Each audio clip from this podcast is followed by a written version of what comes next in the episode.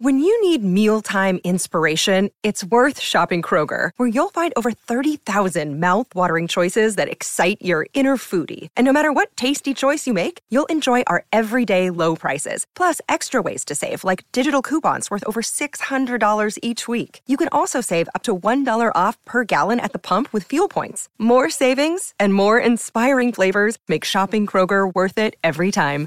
Kroger, fresh for everyone. Fuel restrictions apply.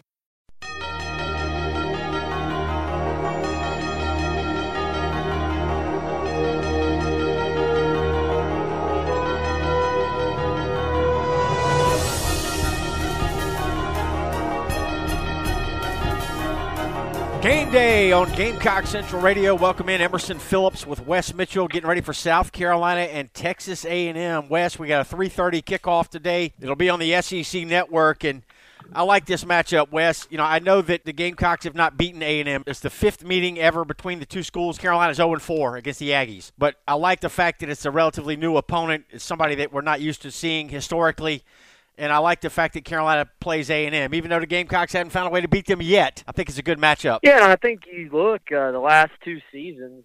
You know, I think most people would sort of give it to A and M that they they're the most talented team, at least especially on paper, that they've had more talent than South Carolina. But you know, the Gamecocks have have found a way to to hang around. You know, uh, in in both of these games. I, I think last year or two years ago, the last time they're at Williams-Brice Stadium a&M won 24-13, but um, you know, I distinctly remember South Carolina was about to get the football back in the fourth quarter, forced a punt, was going to get the ball back down just eight, and uh, had the uh, the punt returner muffed the punt, and A&M recovered, and they kicked the field goal to make an 11, you know, 11 point final. And then last year, South Carolina goes to College Station.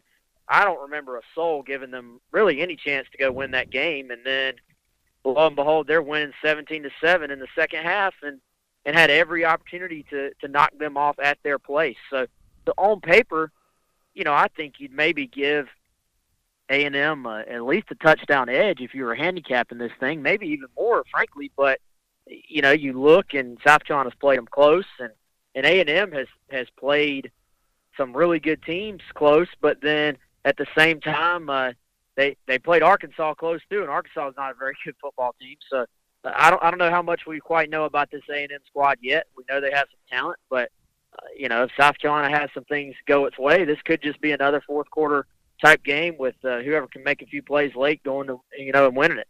Plenty to talk about for South Carolina, Texas A&M today here on Gamecock Central Radio, and Wes, we're going to get into all of it. Uh, the running game obviously will be key today for both teams particularly when A&M has the football. I think that's the top story from a schematic standpoint or an X's and O's standpoint, so we're going to get into that.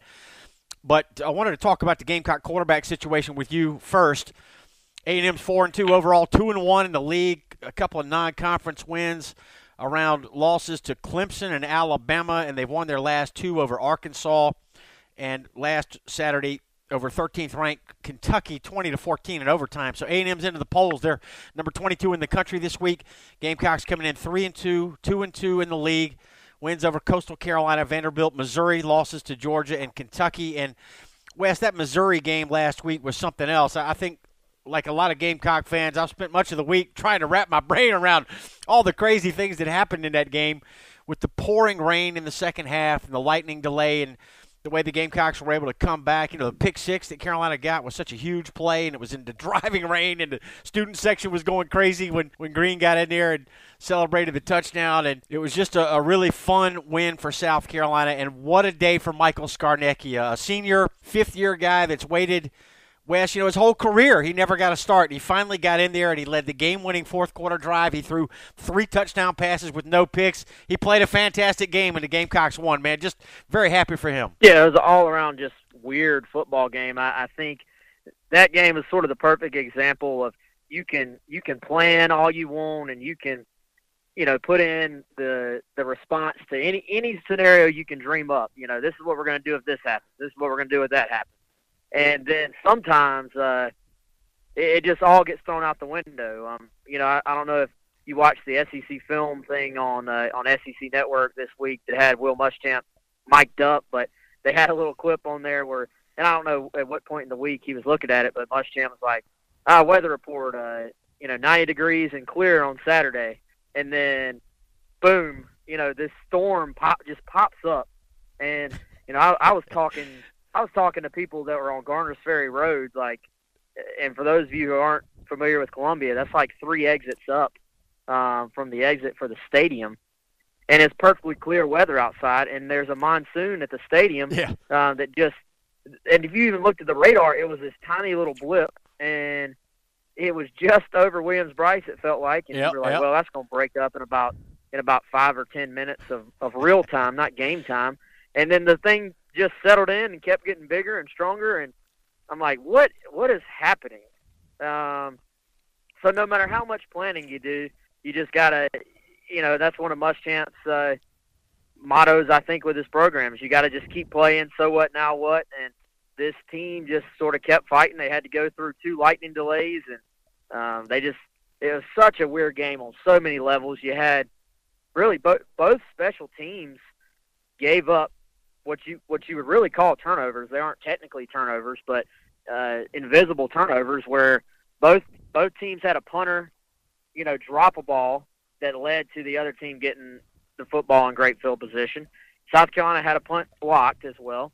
A and M, or excuse me, Missouri had a quote surprise onside kick that the coach tried to say was not a surprise onside kick, but I'm 98% sure was a surprise onside kick that didn't go their way. So both special teams sort of gave two invisible turnovers and then a pick six, the driving rain, uh, two game-winning field goals, a backup quarterback.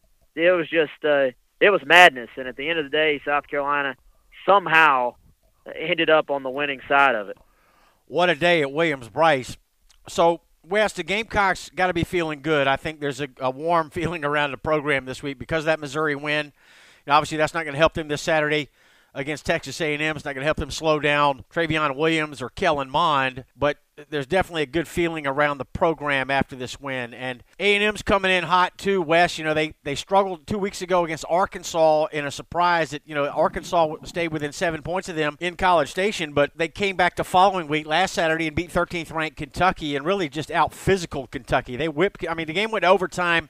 Kentucky scored in the fourth quarter. They got a fumble return for a touchdown to help put that game at OT. But Kentucky's offense did next to nothing in that game, and uh, A and M played a very physical brand of football against them. Yeah, I mean, you look, Kentucky had virtually no snaps in in A and M territory for for most of that game, and that's uh, you know that's a Kentucky team that really, frankly, was able to out physical South Carolina at times, and uh, was able to control that football game clearly uh, with some help from from some turnovers early in that game as well. So uh, you know that that's not a great sign that they were able, able to do that if you're a South Carolina fan. But the other side of that is that every game stands stands on its own merit. I, I think you look though at what Missouri was able to do in the running game this past week against South Carolina, all the explosive plays, and you look at what Kellen Mond and that bunch are able to do in the running game. But then the other side, the fact South Carolina really didn't have a whole lot of running room itself against Missouri, and the fact that this A and M defense is one of the best in the country against the run uh, all those things are, are matchup factors that, that really don't point into South Carolina's favor. Um, now, a little you know, a little different scheme from A and M. I don't think they rely on tempo quite like Missouri does. Um, you know, South Carolina has shown it can stop the run in spurts. Uh, is the interesting thing. They uh, they were bad against Kentucky in the first half against the run, and they were surprisingly good in the second half against Kentucky against the run. So uh, you never quite know how these things are going to actually play out in real life, but on on paper, those are the those are the two things. You know, the running game on both sides that South Carolina is going to need to play better comparatively to last week if they're going to go win this football game. All right, let's start there, Wes, with the Texas A&M running game. Williams is the top rusher in the SEC now that A&M's defense really kind of slammed the door on Benny Snell of Kentucky last week. So Williams is the top rusher in the conference right now, 138 yards against the Wildcats and Wes, the Gamecocks are averaging giving up about 196 yards a game on the ground, and obviously, you know, the, the in terms of breaking down the matchup, you have to start there, Wes. What is Carolina going to be able to do to begin to think about slowing down the run? Yeah, well, I think the the scary part is that I, I think some of their issues in stopping the run, Emerson, have been at all three levels of the defense: D line, linebacker, and in the secondary. I think at times you're uh, you start with the defensive line. If if they're allowing those offensive linemen to get to the second level to their linebackers, then you know, frankly, they're they're not doing their jobs. At times, you have a defensive lineman who is able to get into the backfield and sort of knife in there and potentially create a negative play, but uh, then there's a missed tackle on the other side of it. Uh, linebacker play, I think, frankly, has to get better all the way around. Then uh, you look at the secondary. Whenever, whenever you have these very long explosive runs, not just an intermediate type run. When you have a true, you know, 50 yard run, 60 yard run. Uh, Missouri had two very very long runs in that game. That most of the time to me means that uh, somebody in the secondary probably took a bad angle and wasn't able to, or, or missed the tackle and wasn't able to get the, you know, your last line of defense was not able to get the ball carrier to the ground or slow him up enough for help to get there. So to me, the thing is there there's issues on all three levels. Um, now, like I said, positive of that is that they've shown in flashes that they can stop the run, and um, you know, A and M's a team that to me has is very very hit or miss as well. You look at them, they're they'll come up with big plays, uh, they'll come up with explosive plays both in the passing game and in the running game, but they also will go through stretches where they're very inconsistent, where uh, they shoot themselves in the foot, they go backwards, they drop the football. So it, it's really, to me, a, a story of, you know, Mond and Williams are very, very good talents, but from an execution standpoint, you're talking about an A&M offense and a Carolina defense that have both been, uh, I think, pretty inconsistent this year. A&M opened as a two-point favorite, and the line is held at about two and a half all week. It's a two and a half point line right now. A&M the favorite. Wes, how much of the Gamecocks' problem stopping the run this year can be attributed to the fact that they don't have DJ Wonnum? If Wonnum is healthy when he returns, presumably after the bye week, that's going to allow Bryson Allen Williams to play more linebacker, and that, that's got to help the Gamecock defense. Talk about that whole situation. Yeah, and, and I think it's one of those things where you you don't want to make an excuse for them because clearly there's more issues than that, but also clearly they they missed DJ Wonnum a great deal. I, I mean, you're talking about both in the in run defense and uh, pass rush. You were talking about having the ability to have Wonnum on one side setting the edge as sort of that buck uh, defensive end spot, and Bryce Allen Williams on the other side as that strong side linebacker. Um, you know, sort of uh, setting the edge for South Carolina. So you you lose that ability, and I, I think that that's hurt them a great deal because you're not talking about a defense that has the depth to withstand losses to their best players. I, I think, you know, long term when you're building a program, you'd hope that you could could build up enough depth to where losing a guy isn't as big of a hit as it really should be. But uh, I think uh, with where Carolina is right now, losing Wonnum has certainly hurt them. And you look at the way some of these teams have been able to sort of get to the outside and run these stretch plays to the outside. The edge either doesn't get set or or a guy shoots inside instead of outside and allows a back to bounce it outside. Um, Wonnum not only a very good player, just talent wise, physical wise, but he's also one of the sharpest minds on the team. You know, one of the sharpest football minds on the team as well. So I, I think having that on the field is something that you you you really really uh, have lacked ever you know ever since the Coastal Carolina game. So um, certainly the other players are going to have to step up in the meantime, but they'll uh, they'll love having number eight back out there whenever that happens. Injury still a bit of a problem for the Gamecocks. Wes JT Ibe, the Rice transfer, who's started at safety much of the year, out again this week, and we may see more of Nick Harvey, the A and M transfer today. Yeah, it could be more Nick Harvey, but I think Jamyest Williams will get the start again at, at safety. He, uh, I thought he was all over the field last week. Uh, played well, had an interception. Um, of course, Steven Montac will be your other starter at safety, but inter- another interesting storyline there with you know Nick Harvey. Uh, he came in. I, I don't think he's played probably as much as he thought that he would. He started out camp as a as a cornerback, was working with the ones, and then had to slide to safety for, um, you know, really for for need for the team. They needed guys to step up at safety, and right now he's one of their top backups at safety. And um, I thought it was interesting that Will Muschamp was asked this week if they had gotten any knowledge from Harvey, like scouting reports, and and he said no, you know, he hadn't even talked to him because uh, he didn't want to put Nick Harvey in, in that position. So I, I thought that was kind of an interesting exchange uh, during the press conference. Wes, uh, we had a podcast with Mark Passwaters from AggieYell.com, our Rivals Network partner. We're going to hear from Mark later in the podcast today.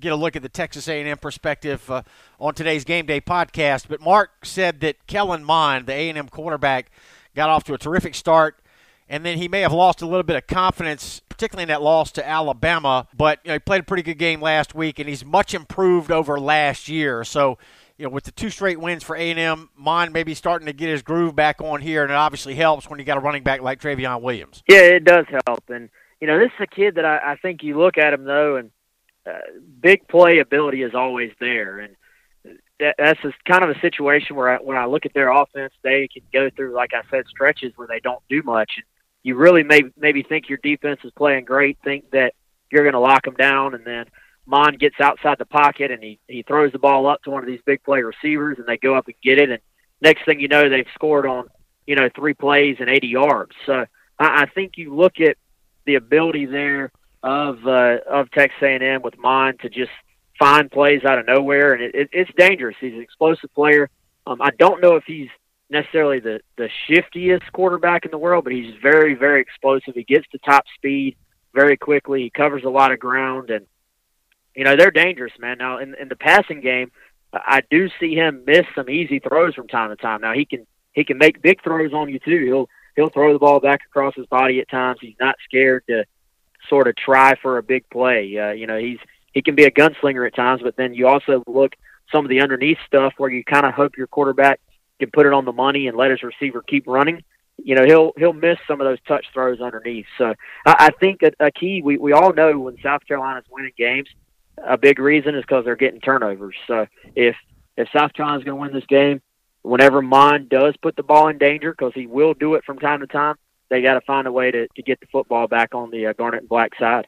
Mond is mobile, Wes, and he hurt the Gamecocks last year with his ability to run. And one defensive player for the Gamecocks that we know A&M is going to have to account for is Javon Kinlaw. So, you know, I think the consensus is that A&M is probably going to move the pocket a little bit today and get Mond – rolling out some to keep him away from Javon Kinlaw. Yeah, and you know, I think that'll be an interesting cat and mouse game as far as how they try to protect and, and how South Carolina tries to attack. I I think you're going to need those front four guys, like I said earlier, to find a way to get pressure. Um, but you can't you can't get out of your lanes either. You know, I, I think he's a guy that if you blitz him too much, then he's going to find a way to get you. You look at his his sort of advanced analytics from Pro Football Focus he's actually hurt teams a pretty good bit when they've tried to blitz him, and that's because you a lot of times you lose contain, or if if he if he's able to break from the pocket and buy time you're leaving your you know your defenders on islands on the outside and man coverage, so it it allows for possible big plays down the field. So I think yeah, you know Javon Kinlaw, your Aaron Sterling's, your Bryce Allen Williams, those guys that when they do get one on one protection, they're going to have to find a way to get pressure on Mond uh, themselves without South Carolina having to bring, you know, extra linebackers blitzing. Wes, the coaching chess match today should be interesting as well with Muschamp and Fisher having worked together at both Auburn and LSU. They know each other very well. And Muschamp's known as a defensive mind, and Fisher is obviously an offensive minded coach. And it'll be an interesting matchup just to see what they do to counter one another. And uh, more to that end, Wes, it seems like the Gamecocks have been pretty good with halftime adjustments this year. The third quarter of the Georgia game, the Gamecocks got run over. There's no doubt about that. But with the, with that lone exception, Gamecock defense has looked pretty good in the second half all year, and Gamecocks are playing good defense on third down this year as well. So Carolina hadn't stopped the run at all, but they're not doing everything wrong. They're doing some good things on defense. Yeah, yeah, they are, and I think um, you know you you look at Fisher and, and Muschamp and – not only were they together at LSU, but they've, uh, I believe, remained very close friends. Um, you know, I think they have a beach house together in Florida. Obviously, they saw each other every year there for a stretch uh, when Muschamp was at Florida and Jimbo was at Florida State. Uh, you know, they've they've remained in touch and they they they know each other's roots. They know, you know, Muschamp knows why Jimbo's scheme is built the way it is, and Jimbo probably knows how to attack the ins and out of of Muschamp's scheme as well. So uh, you know, a lot of times in these games, you, you can't do, you can't get away from what you do. So Jimbo and his offense, they're going to do what they do. South Carolina and, and Muschamp's defense, they're going to do what they do. So you can't do a whole lot completely different. You can't reinvent the wheel because then you're just going to put your players in a spot to not execute. But um, will there be adjustments? You know, which guy can sort of maybe tweak something here or there to give an advantage, and uh, you know how how how does that actually play out in in the game? I, I think is a very very interesting talking point and storyline because these guys really do know each other well, and you know I, I think uh, are, are very close friends. And uh, like you said, South Carolina's adjusted at halftime. They've done a good job of that for most of the year. Um, they were much better defensively against Kentucky in the second half. They were much better defensively against Missouri in the second half. So uh, they'll clearly need to, to be that again this week. But I think that gives you some confidence as a program. When you go into halftime, if you're down, if things haven't gone your way, you have that little bit of extra confidence to say, okay, we've been here before, but we know we can we can clean things up. Wes, on the other side of things, the Gamecocks have showed a commitment to run the football against Missouri. 47 totes in that ball game and only 2.7 yards a clip, but they were committed to run so that they didn't become one dimensional, and they were obviously trying to take some pressure off of Michael Scarnecchia, who was making his first start. So A&M's run defense has been fantastic this year. Bentley back in the starting role at quarterback for the Gamecocks, and what do you think is going through Jake's mind this week, Wes? You know, having seen Scarnecchia do what he did, obviously he's happy the team won, but it feels like the pressure has ratcheted up even more now on Jake Bentley. Well, I, you know, I think he's he's clearly going to have to respond uh, to that, and you look at the quarterback position. I don't know if there's truly any competition there. Uh, really going back to to Jake Bentley's freshman year, you know, there was a big competition there with with three guys in the mix, and Jake eventually took over.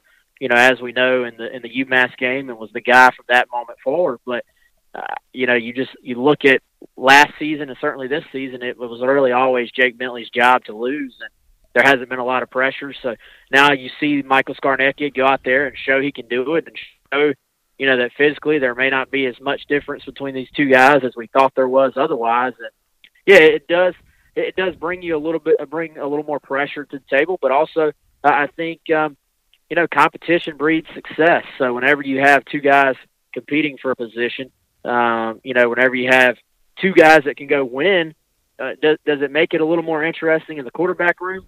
Probably so, but at the same time, does it make your football team a better football team? Absolutely. And now if if Jake Bentley, for whatever reason, goes you know gets banged up again or or isn't having a great game, the the Scarnecchia option is is always there for this coaching staff now. Let's take a look at the rest of the SEC schedule today. Noon kickoff for Florida and Vanderbilt on ESPN. Also a noon kick for Tennessee Auburn on the SEC Network. 3:30 kick for Georgia LSU. That's the CBS game this week. Gamecocks and Aggies 3:30 on the SEC Network. Missouri is at Alabama 7 o'clock on ESPN and it's Ole Miss at Arkansas, 7:30 kickoff SEC Network. Wes A&M's got 11 sacks in the last two games, and what they've done is they have stifled opponents' running games, and they have proceeded to pin their ears back and get after the quarterback. If the Gamecocks are not able to run the football tonight, it seems like Jake Bentley is being put in a difficult spot.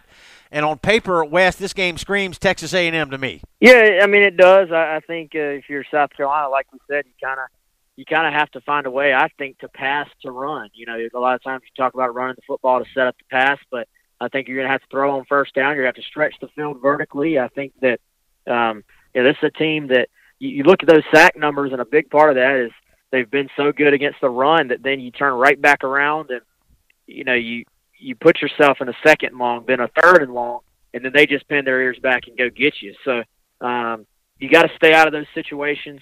You got to live to fight another drive sometimes. So uh, I think finding a way to stretch the stretch the field vertically and force A and M to defend the pass uh, on first downs because they have been a bit susceptible to the passing game.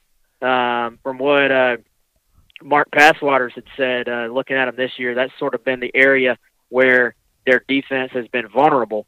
So I, I think that you look at that, and uh, it, it goes right back to who we're talking about, though. Jake Bentley.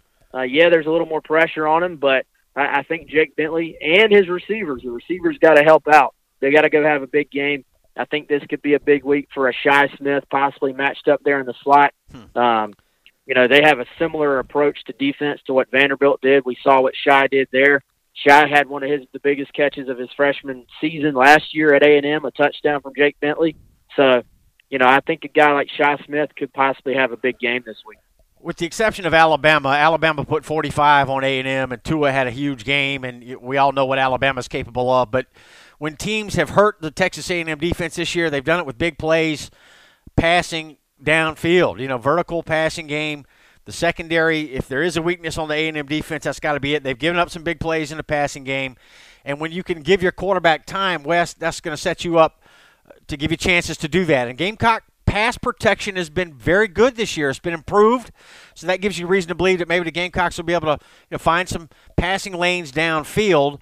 And I think we're going to find out a lot about Jake Bentley today, Wes. I think this is a a challenge for him today. I think the experience of missing a start for the first time. He started 24 straight games.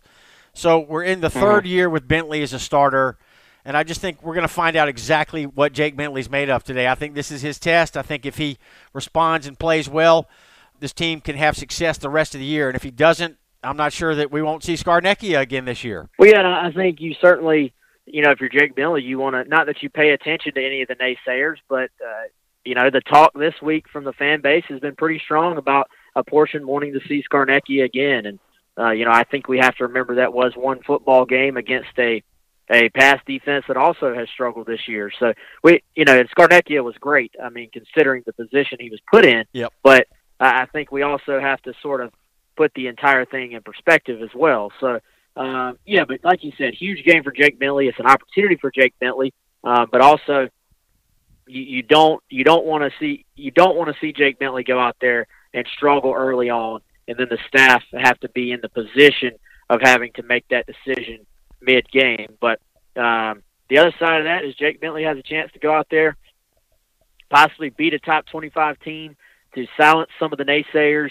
And, uh, you know, if he goes out and can spread the football around early on, then that's going to be what helps South Carolina turn right back around and have every opportunity to run the football. Gamecock Central's Game Day podcast. Emerson Phillips with Wes Mitchell. Glad to have you along. We still got Colin Taylor, our staff writer, coming up. We're going to hear from Mark Passwaters as well. He's with AggieYell.com, our Rivals Network partner.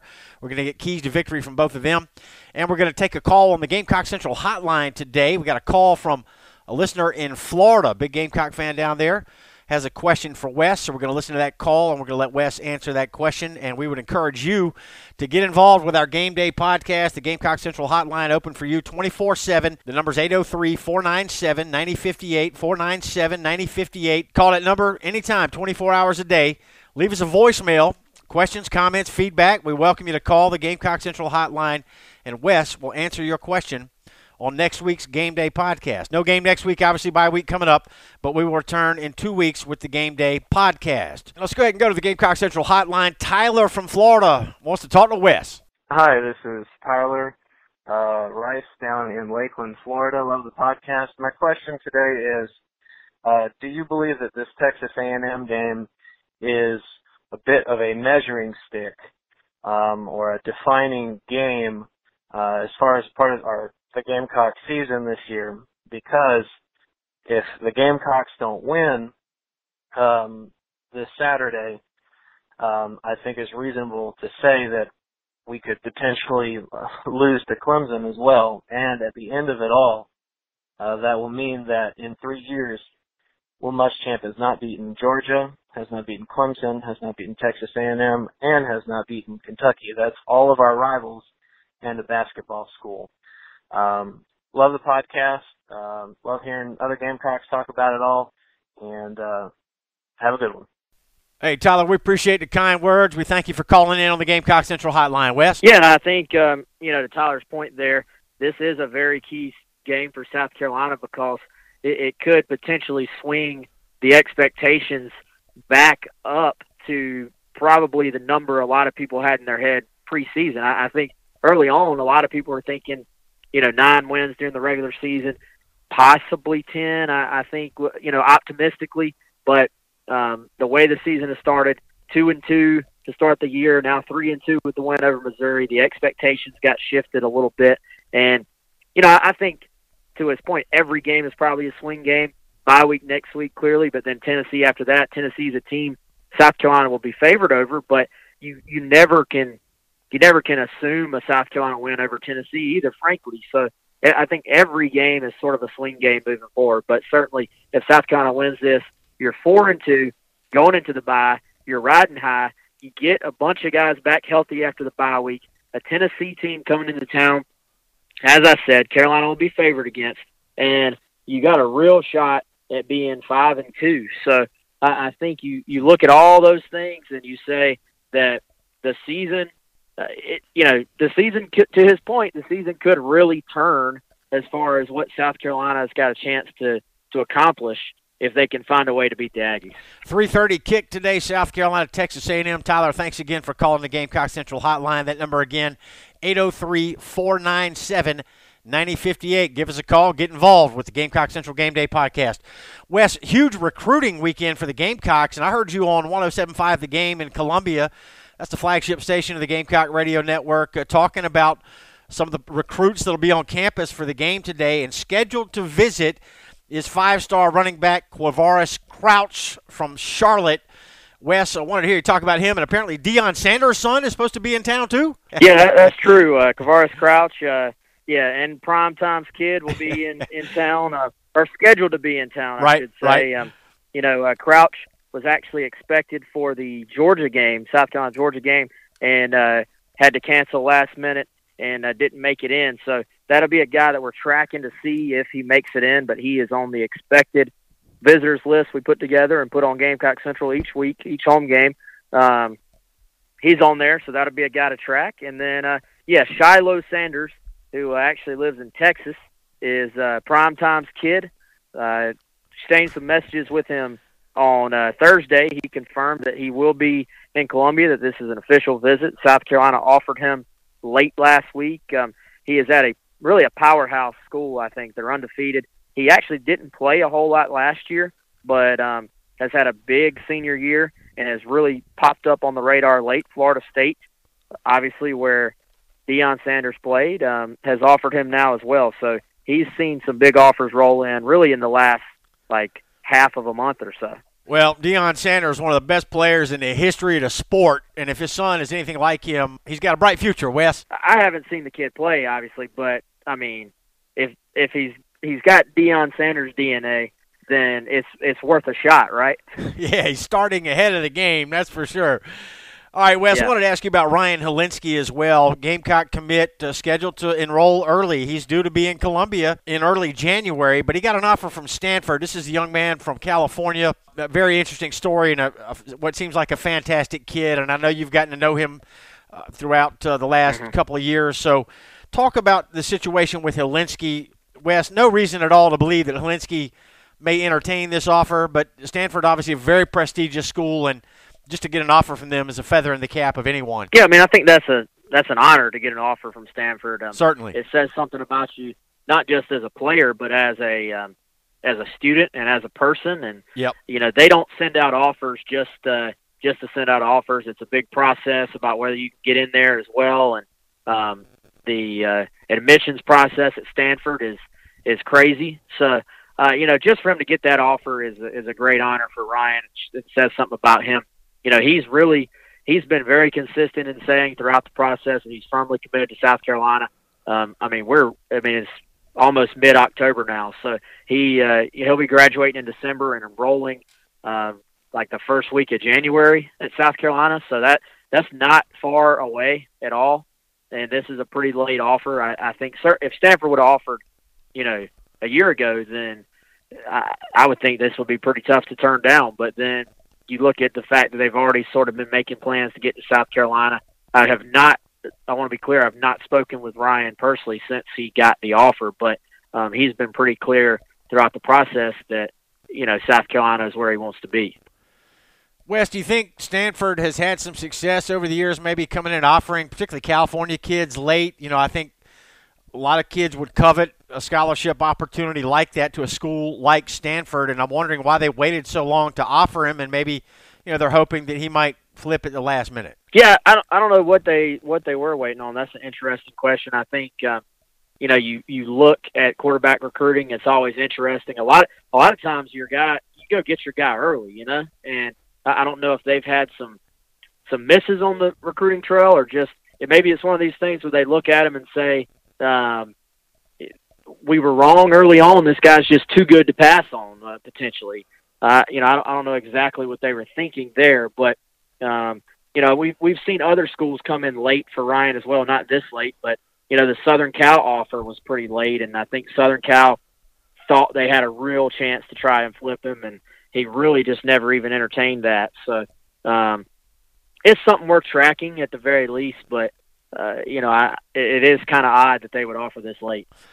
So Stanford has uh, reached all the way across the country, gotten a couple players from South Carolina in recent years. David Olson, the former quarterback at Irmo High School, played four years at Stanford, ultimately transferred to Clemson, but got some time in the NFL. And current Stanford receiver J.J. Arcega-Whiteside is from Dorman. He was the 2014 South Carolina State Player of the Year, the, the Gatorade Player of the Year, and – I had people asking me at that time why Arcega-Whiteside would go all the way across the country, and I said it's Stanford.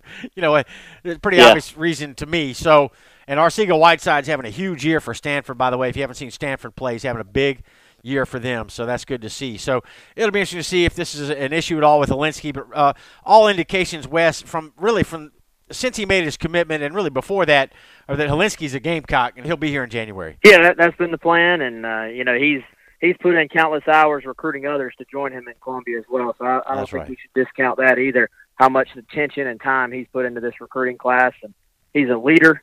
He's a kid you want really running your team and program. So um, I, I don't think you can either.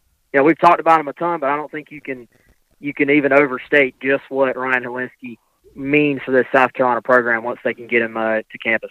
All right, it's time now for keys to victory, and we'll start with the Gamecocks. We'll throw it over to Colin Taylor, staff writer with Gamecock Central. So obviously, South Carolina has had some trouble stopping the run, and, and Texas A&M is one of the best rushing attacks in the country. Uh, with Trayveon Williams leading the SEC right now, uh, coming into this weekend in, in yards, and you know stopping him is going to be priority number one, and stopping that rushing attack. They, um, Kellen Mond ran over this all over the defense last year, and if they can slow them down in the rushing game and force Mond to pass, which he's a better passer this year. And South Carolina has a pretty good shot. And um, offensively, I think you got to come out and you got to be aggressive um, pretty quickly and, and, and try and go up and make Texas A&M a one-dimensional team. Um, easier said than done, but I think if they do that, then they'll hopefully come out with the win. It'll be close, I think, for a little bit, but I just don't know if that run defense is going to be able to hold up against um, such a potent attack like what Texas A&M has. Thank you, Colin Taylor. That's our staff writer from Gamecock Central. And now for Texas A&M's keys to victory, we'll throw it over to Mark Passwaters with AggieYell.com. Okay, uh, two keys for A&M to win Saturday. Uh, first, establish the running game. They have done that the last couple of weeks. Trayveon Williams leads the SEC in rushing. Uh, obviously, Carolina has had a little bit of trouble stopping the run. A&M would like to go out there, establish the running game, control time of possession, and just basically wear South Carolina down the way they did Kentucky last week. On defense, it's very uh, very simple. Minimize the damage Jake Bentley and Michael Scarnecchia can do in the passing game because that's been A&M's problem. They have shut down the run. They've been very good on third down conversion defense, but if they have a problem, they've given up a lot of big plays through the air. That's got to be the concern. If they can keep those to a minimum, then they'll have a very good chance of winning the ball game. Thank you, Mark. Mark Passwaters from AggieYell.com, our Rivals Network partner. We had a good podcast with him and the Texas A&M perspective earlier this week. You can check that out here on Gamecock Central Radio. All right, Wes, I got one more item for you before we wrap it up today and get ready for kickoff for the Gamecocks and the Aggies. The governors of South Carolina and Texas play for a trophy. When the Gamecocks and Aggies meet, they have a trophy that the winner, that, that governor gets the trophy for the year. So for the last four years, the Texas governor has had the Bonham Trophy.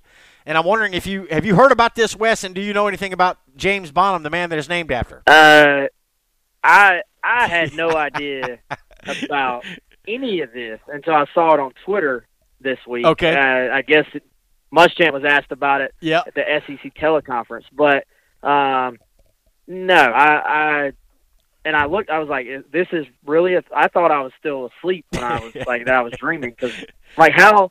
I mean, I covered the team, and I and you I guess heard the coach had no idea either. So right. I, well, the schools. I didn't, I didn't know what in the world they were talking about. Okay. Well, you're not alone, and that's why I brought it up. The schools don't really have anything to do with it except for the fact that it's the winner of their game that the the, the, tr- the trophy goes to the governor Yeah. of that state. So it's just a bet between the governors, and they made a trophy. And James Bonham is a South Carolinian who was born in the Red Bank area. He was born in what is modern day Ah. Saluda County, and he fought at the Alamo.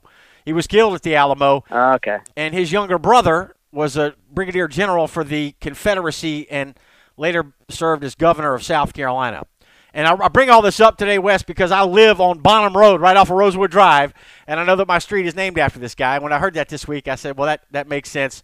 I'm gonna bring that up on the podcast this week." So maybe Henry McMaster will be able to get the James Bonham Trophy in South Carolina for the first time.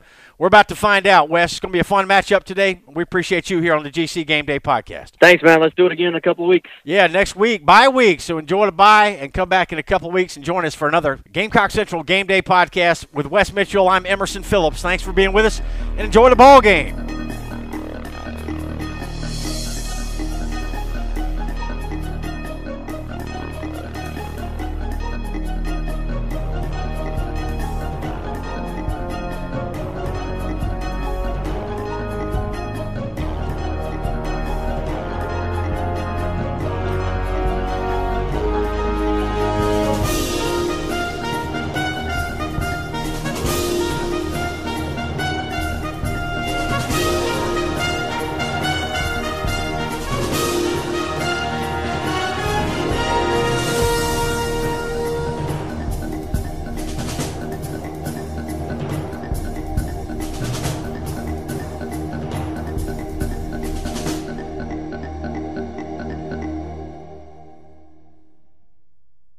Guys, it is Ryan. I'm not sure if you know this about me, but I'm a bit of a fun fanatic when I can. I like to work, but I like fun too. It's a thing. And now the truth is out there. I can tell you about my favorite place to have fun Chumba Casino. They have hundreds of social casino style games to choose from, with new games released each week. You can play for free anytime, anywhere. And each day brings a new chance to collect daily bonuses. So join me in the fun. Sign up now at chumbacasino.com. No purchase necessary. Group. Void were prohibited by law. See terms and conditions. 18 plus.